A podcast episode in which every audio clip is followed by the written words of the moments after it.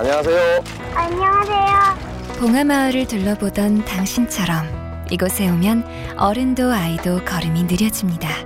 노란 바람개비, 처음 보는 호랑가시나무, 5월부터 상시 개방 중인 노무현 대통령의 집까지 곳곳에서 우리 발길을 붙잡거든요.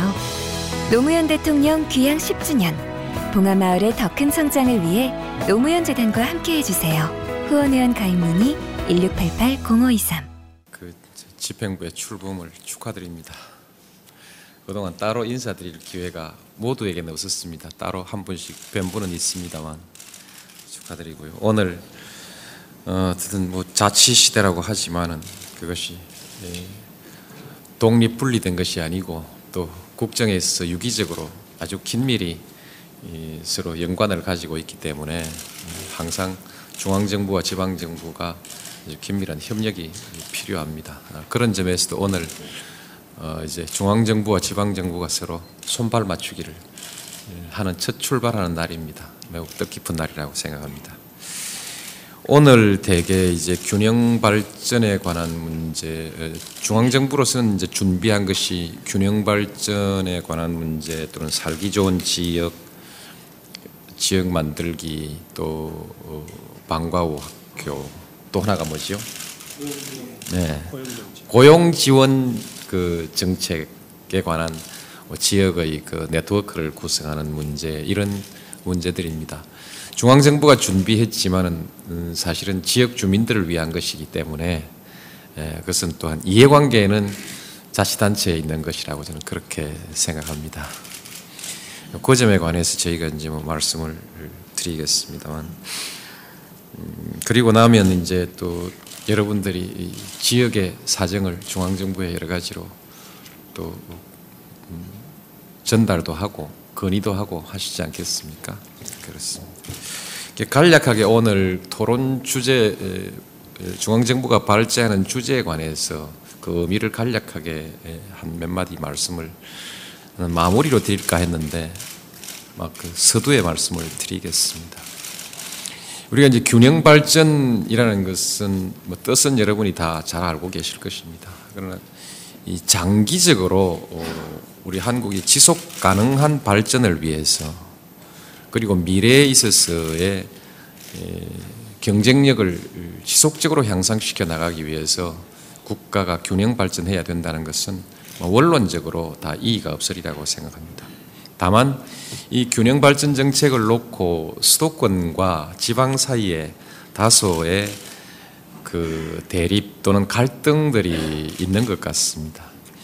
당장 어, 눈앞에 이익을 놓고 보면은 다소 이해관계가 상충되고 또 그로 인한 갈등이 있을 수 있지만 조금만 멀리 보면 이것은 모두를 위한 것이다. 저는 그렇게 생각합니다. 그래서 수도권을 위해서도 어, 균형 발전 정책은 꼭 필요한 것이다. 그렇게 생각합니다. 대개 우리가 이제 선진국이라고 말하는 나라들을 OECD 국가들을 선진국이라고 말하기도 하고 또 좀 더 좁히면 G7 국가 또는 G10 국가 이렇게 얘기를 하는데 대개 G10 항하면 한국도 이제 여기 턱걸이를 할 수 있는 국가라고 할 수 있는데요. 대개 그런 국가들이 국가가 아주 그 균형적으로 발전해 있습니다. 잘 분산돼 있고 어, 균형 있게 발전하고 있습니다. 그래서 수도권도 비교적 넓은 공간을 여유 있게 쓰면서 그 쾌적한 삶의 조건을 갖추고 있습니다. 그래서 그런데 이제 우리 한국의 경우에는 그런 점에 있어서 많은 문제들이 있기 때문에 결국은 이 수도권 일극 집중 현상을 해소하지 않으면 안 되는 것이죠. 말하자면 수도권 자체의 경쟁력에 앞으로 장애가 올 것이다. 저는 그렇게 생각합니다. 얼마 전에 제가 두바이에 가서 어, 두바이 상공회의소 회장과 잠시 대화를 나눌 기회가 있었는데 어떻게 해서 많은 그 많은 기업과 그 많은 사람들이 이 두바이로 두바이로 몰려듭니까? 했더니 딱 한마디로 살기가 좋습니다. 예, 그 말이 객관적으로 사실인지 어떤지는 모르지만은 그 말이 시사하는 의미는 굉장히 그 어, 의미가 있는 것입니다. 살기가 좋다. 앞으로는 살기 좋은 지역이 바로 경쟁력의 핵심 요건이 된다. 왜냐하면 지식 기반 사회에 있어서 경쟁력은 말하자면 어, 지적 영역에 있어서 생산성이 매우 높은 말하자면 말하기가 좀 표현하기가 좀 뭐 어색합니다만 어, 지적 수준이 아주 높은 경쟁력이 있는 사람들이 살기 좋은 환경을 만들어야 어, 최고의 인재들이 모이게 되고 그 인재들이 모여야 또 그 다음 그 다음 사람들을 먹여 살릴 수 있는 경제가 형성이 된다는 것이죠. 그래서 이제 살기 좋은 환경의 조성이라는 것은 앞으로의 경쟁력에 있어서 가장 핵심적인 조건이 될 것입니다. 그런 점에서 볼 때 우리 한국 전체 또는 특히 수도권의 그 살기 좋은 환경 경쟁력이 얼마나 높으냐 이 점에 대해서 우리가 심각하게 좀 생각을 해야 될 것이라고 생각합니다. 이대로 가면 아마 현재에 있어서도 우리 수도권의 생활 환경 경쟁력은 매우 낮은 거 아니냐. 앞으로 만일에 여기서 더 과밀화된다면 또는 지금의 상황을 개선하지 못한다면 앞으로 수도권의 경쟁력이 얼마나 가겠느냐. 이런 문제에 대해서 우리가 관심을 가져야 합니다. 그래서 저는 국가 균형 발전이라는 것이 수도권과 지방 모두가 정말 함께 상생해 보자고 하는 정책으로서 꼭 성공을 했으면 좋겠다고 생각합니다. 이, 이 원론적인 주장에 대해서는 아마 수도권 그 수장 여러분들께서도 큰 이의가 없으리라고 생각을 합니다. 그래서 이제 그 내용에 우리가 살기 좋은 지역 만들기라는 것이 수도권도 지방도 모두 다 어, 살기 좋은 지역을 한번 만들어 보자. 살기 좋은 지역 얘기 중에 일자리가 첫 번째가 일자리입니다. 일자리는 기업이 가야 되는데 기업이 필요로 한 것은 결국 경쟁력 있는 기업이 필요로 한 것은 인재죠. 인재를 만들어내는 지방 대학. 그 다음에 기업이 필요로 하는 고급의 인재들이 필요로 하는 생활 환경 중에 첫 번째가 학교 아닙니까? 아이들 교육시킬 수 있는 학교, 경쟁력 있는 학교. 이 지방에서 이것이 항상 그 어렵죠. 지방이 음, 아이들 교육 환경이 이제 좀 경쟁력이 떨어지죠. 그래서 방과후 학교라는 것은 균형 발전을 위해서도 매우 중요한 하나의 프로젝트다. 어, 방과후 학교라는 것은 전국적으로 실시되는 것입니다. 서울을 배제하지 않습니다만 그러나 그 절실히 필요한 곳은 어디냐? 그럼 지방 쪽이죠. 좀 낙후된 지역에 꼭 필요한 것이어서 이것도 꼭 좀 성공시키면 지역 발전에도 지방 발전에도 도움이 되고 아울러서 이것은 공교육을 정상화시켜낼 수 있는 핵심적인 수단이 될 수 있습니다. 그래서 공교육 정상화 이렇게 해야 합니다. 이제 그 고등학교 수준에서 그것이 일종의 과외 입시 과외 같은 결과로 나타나지 않느냐 이런 의문을 제기하는 분들이 있는데 입시 제도가 존재하는 한 학원에 가서 하든 학교에서 하든 어디서든 하게 돼 있는 것입니다. 그래서 정부는 입시 제도 자체를 말하자면 그 과열 입시 경쟁 교육이 되지 않도록 하기 위해서 입시 제도 자체에 대해서 여러 가지 노력을 하고 있습니다. 2008년도 새로운 입시 제도도 말하자면 종합적으로 한 줄 세우기가 아니라 분야별로 줄 세우기를 함으로써 교육의 다양성을 어떻게 확보하고 아울러서 입시 경쟁에 있어서도 좀 이렇게 분야별 경쟁을 하게 함으로써 아주 지나친 과열된 입시 경쟁을 막아보자고 하는 뜻을 가지고 하고 있습니다. 그래서 입시 제도를 바꾸는 것이 우선이지 방과 후 학교에서 입시 제도가 있는데 방과 후 학교에서는 입시 공부하지 말라 이렇게 하는 것은 그건 현실하고는 좀 떨어지는 거 아닌가 그렇게 생각해서 어, 방과 후 학교가 어떤 형태로든 초중학교에서는 아마 특기적성 교육들이 많이 있는 것 같고 고등학교 오면 조금씩 입시 중심이 되지만 그것 또한 그 모든 전국에 기회를 골고루 준다는 뜻에서 장려할 장려할 일 아니냐 저는 그렇게 생각을 합니다. 그래서 현실을 인정하고 어, 공교육을 중심으로 우리 교육을 좀 살려나가자 뭐 그런 것으로 이해를 해주시면 좋겠고요. 이제 그 일자리가 제일 중요합니다.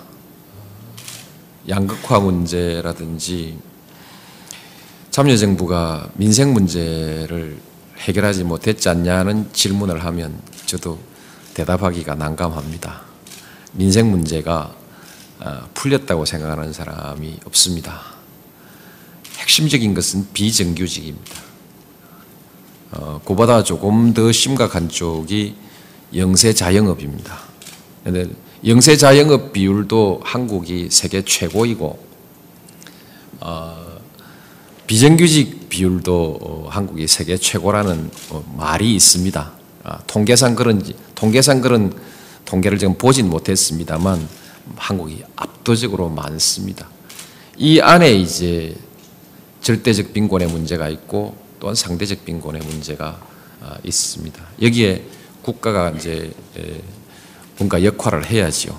작은 정부냐 큰 정부냐가 아니라 국민에 대해서 할 도리를 다 하는 책임을 다 하는 정부로서 여기에 대해서 어떤 해결책을 내놓아야 되는데 유감스럽게도 아직 이 문제에 대해서 명쾌한 해결책을 내놓진 못했습니다. 음, 정치적으로 뭐 면피성 발언을 한다면 그거 저 그거 저 98년부터 어, 물려받은 거 아니냐. 원인은 98년에 있지 않느냐. 뭐 이런 말을 할 수 있습니다만 오늘은 그 얘기할 자리는 아닌 것 같고요. 어, 저도 어떻든 원인이 어디에 있든 간에 음, 해결을 하려고 노력을 하고 있습니다.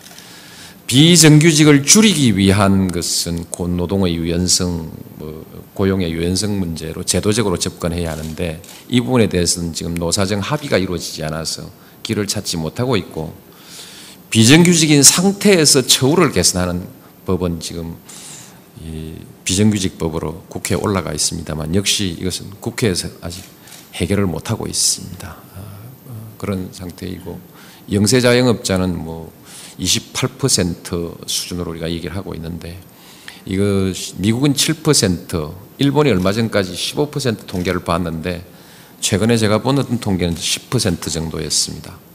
그러니까 우리가 그 미국의 4배, 일본의 3배 가까운 비정규직, 아, 저, 영세 자영업자를 가지고 있습니다. 이, 어, 그래서 자영업을 살리는 것도 중요하지만은 비율에 있어서 이미 살리는 것이 한국의 시장 구조로서는 경제 구조나 시장 구조로서는 한계에 도달해 있습니다.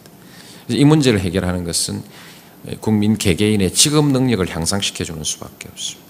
그래서 이제 노동부에서 고용 지원 시스템을 활발하게 그뭐 정말 그 어, 국가적 역량을 기울여서 이렇게 표현하는 것이 좋겠습니다.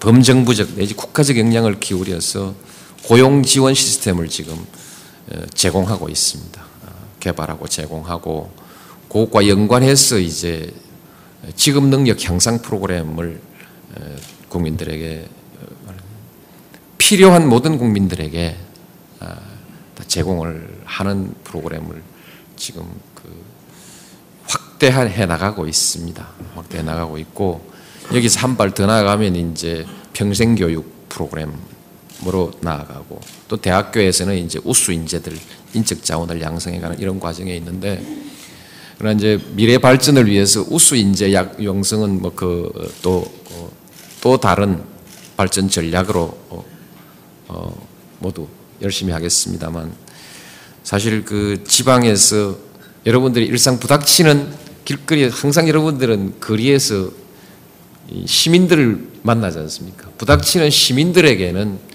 당장 이 고용 지원 서비스가 제일 중요한 거 아니겠습니까? 노동부가 하고 있습니다만 노동부가 하는 것은 지역에 밀착하는 데 한계가 있습니다. 그래서 이제 지역의 여러 기관들과 시민사회, 지역 지방 정부, 지방의 학계, 이 모두 교육기관 이 모두가 소위 네트워크를 형성해서 사람들의 일자리를 마련해 주기 위한 그 어떤 그 통합적인 그런 그 협력 체계가 형성이 돼야 되는 것이죠. 근데 이제 이게 참 중앙 정부와 지방 정부 사이에 어, 분권과 자율은 한편에 있으면 좋지만은 한편에 있어서 이제 이 협력이 좀 잘 안 되는 손발이 좀 잘 안 맞는 이런 또 약점도 있습니다. 이것은 이제 명령에 의해서가 아니라 어, 자발적인 협력에 의해서 어, 여러분들도 관심을 가지고 일자리가 없는 것이 전부 중앙정부의 책임이 아니라 그 지역에 일자리가 없는 것은 그 지방정부의 책임이라는 인식을 함께 가지고 그렇게 해서 같이 좀 음, 협력을 할, 할 방도를 오늘 아마 노동부 장관이 말씀을 하실 모양입니다. 그렇게 해서 이런 것을 통해서 중앙정부와 지방정부가 아, 이렇게 합심하고 손발을 맞추어서 아, 아, 그렇게 해서 우리 국민들의 어려운 문제들을 좀 이렇게 함께 풀어나가는 민생에 어, 조금이라도 어, 그 어떤 빠른 해결책을 만들 수 있도록 그렇게 한번 협력해 보자는 자리로 오늘 우리 중앙정부의 발제를 받아주시고 그 다음에 또 여러분들이 지방정부를 운영하는 데 있어서 여러 가지 애로라든지 정책 건의는 오늘 저희가 전부 수렴해서 또 어, 요 다음 회의 때 답을 드린다든지 일반적인 문제는 일반적으로 답변을 드리고 또 개별적인 문제는 개별적으로 저희가 또 답변을 드리도록 그렇게 하면 좋겠습니다. 오늘 제 첫 인사말이 너무 길어버려서 회의에 지장이 있을지 모르겠습니다만 점심까지 같이 하게 돼 있으니까 뭐 충분히 말씀하실 수 있는 기회가 있을 것입니다. 예, 오늘 참 반갑습니다. 좋은 기회가 되길 바랍니다. 감사합니다. 안녕하세요. 안녕하세요. 봉하마을을 둘러보던 당신처럼 이곳에 오면 어른도 아이도 걸음이 느려집니다. 노란 바람개비, 처음 보는 호랑가시나무, 5월부터 상시 개방 중인 노무현 대통령의 집까지 곳곳에서 우리 발길을 붙잡거든요. 노무현 대통령 귀향 10주년, 봉하마을의 더 큰 성장을 위해 노무현 재단과 함께 해 주세요. 후원회원 가입 문의 1688-0523